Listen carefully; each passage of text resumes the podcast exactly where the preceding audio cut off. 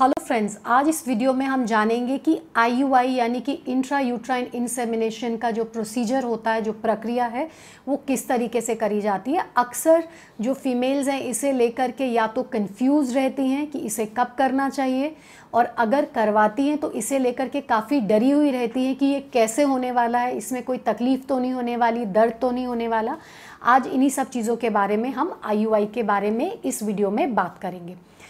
आई you आई को समझने से पहले सबसे पहले हमें ये जानना ज़रूरी हो जाता है कि आई यू आई में बेसिकली किया क्या जाता है। अगर हम ये समझ लेंगे तो कहाँ कहाँ इसकी ज़रूरत पड़ती है और ये प्रोसीजर कैसे किया जाता है उसे समझना बहुत आसान हो जाता है। बेसिकली आई यू आई में हस्बैंड के सीमन को वॉश करके उसमें से अच्छे वाले स्पर्म्स को कंसनट्रेट करके एक्सट्रैक्ट किया जाता है, यानी कि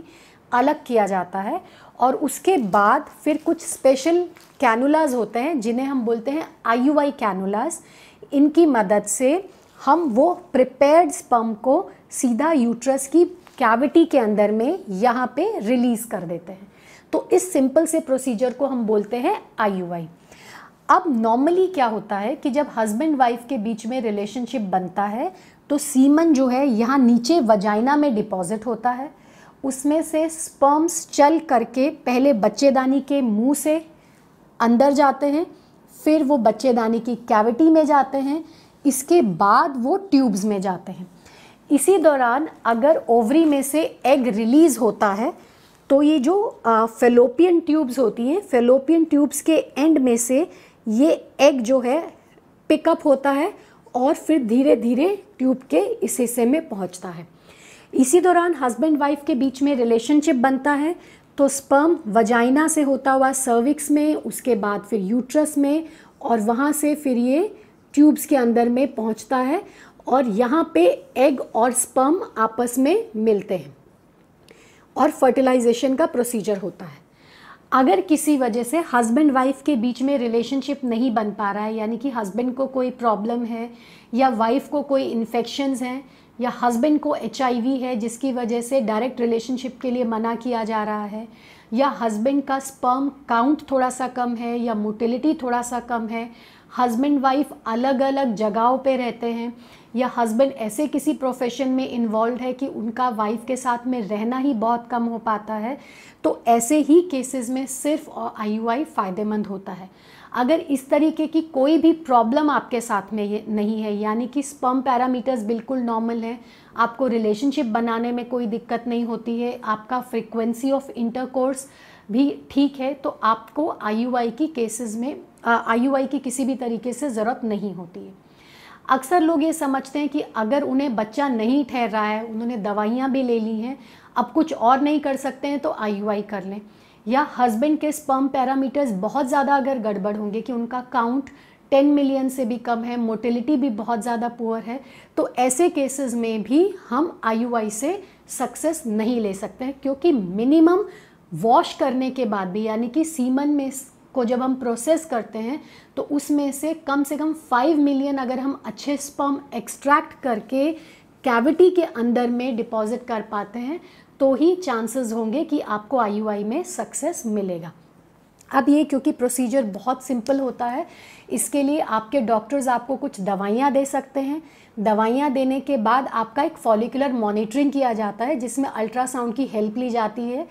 ये जानने के लिए कि आपका फॉलिकल कब तैयार हो रहा है। जब फॉलिकल तैयार हो जाता है तो उसके बाद उसको एक फाइनल मैच्योरेशन का इंजेक्शन दिया जाता है जिसे हम बोलते हैं H C G, human chorionic gonadotrophins. उस इंजेक्शन के लगने के लगभग छत्तीस से चालीस घंटे पे, छत्तीस टू चालीस आवर्स पे आई यू आई की प्रक्रिया करी जाती है।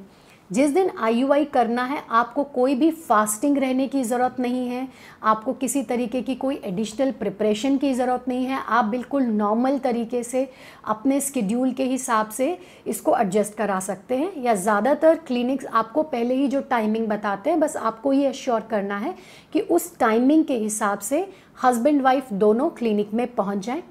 वहाँ पे आपको इंस्ट्रक्शन दी जाएंगी कि किस तरीके से आपके हस्बैंड को वहाँ पे सीमन सैंपल देना है।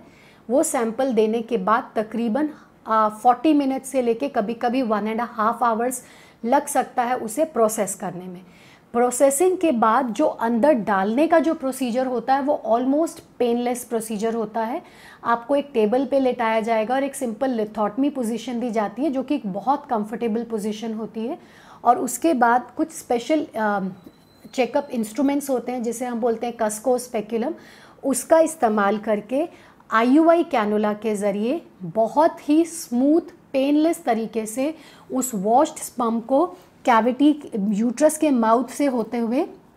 कैविटी के अंदर में डाल दिया जाता है। और ये प्रोसीजर में हार्डली एक से दो मिनट लगता है। प्रोसीजर हो जाने के बाद हो सकता है आप three to five minutes rest करें, और कोई कोई क्लिनिक इसके बाद ओव्यूलेशन को डॉक्यूमेंट करने के लिए आई यू आई से जस्ट पहले या आई यू आई के बाद में एक अल्ट्रासाउंड भी सजेस्ट कर सकते हैं। और एक गुड प्रैक्टिस ये है कि जिस दिन आपने आई यू आई कराया है, अगर सेम डे या उसके नेक्स्ट डे अगर आप डायरेक्ट रिलेशनशिप में आते हैं तो आई यू आई का सक्सेस रेट भी थोड़ा सा बढ़ जाता है। इसके बाद आपको दी गई मेडिकेशन जो भी हैं, जो कि बहुत सिंपल मेडिसिन होती हैं, आपको उसे रेगुलरली फॉलो करना है। और आई यू आई करने के लगभग दो हफ्ते के बाद आप अपना प्रेगनेंसी टेस्ट करके जान सकते हैं कि आई यू आई सक्सेसफुल हुआ है या नहीं।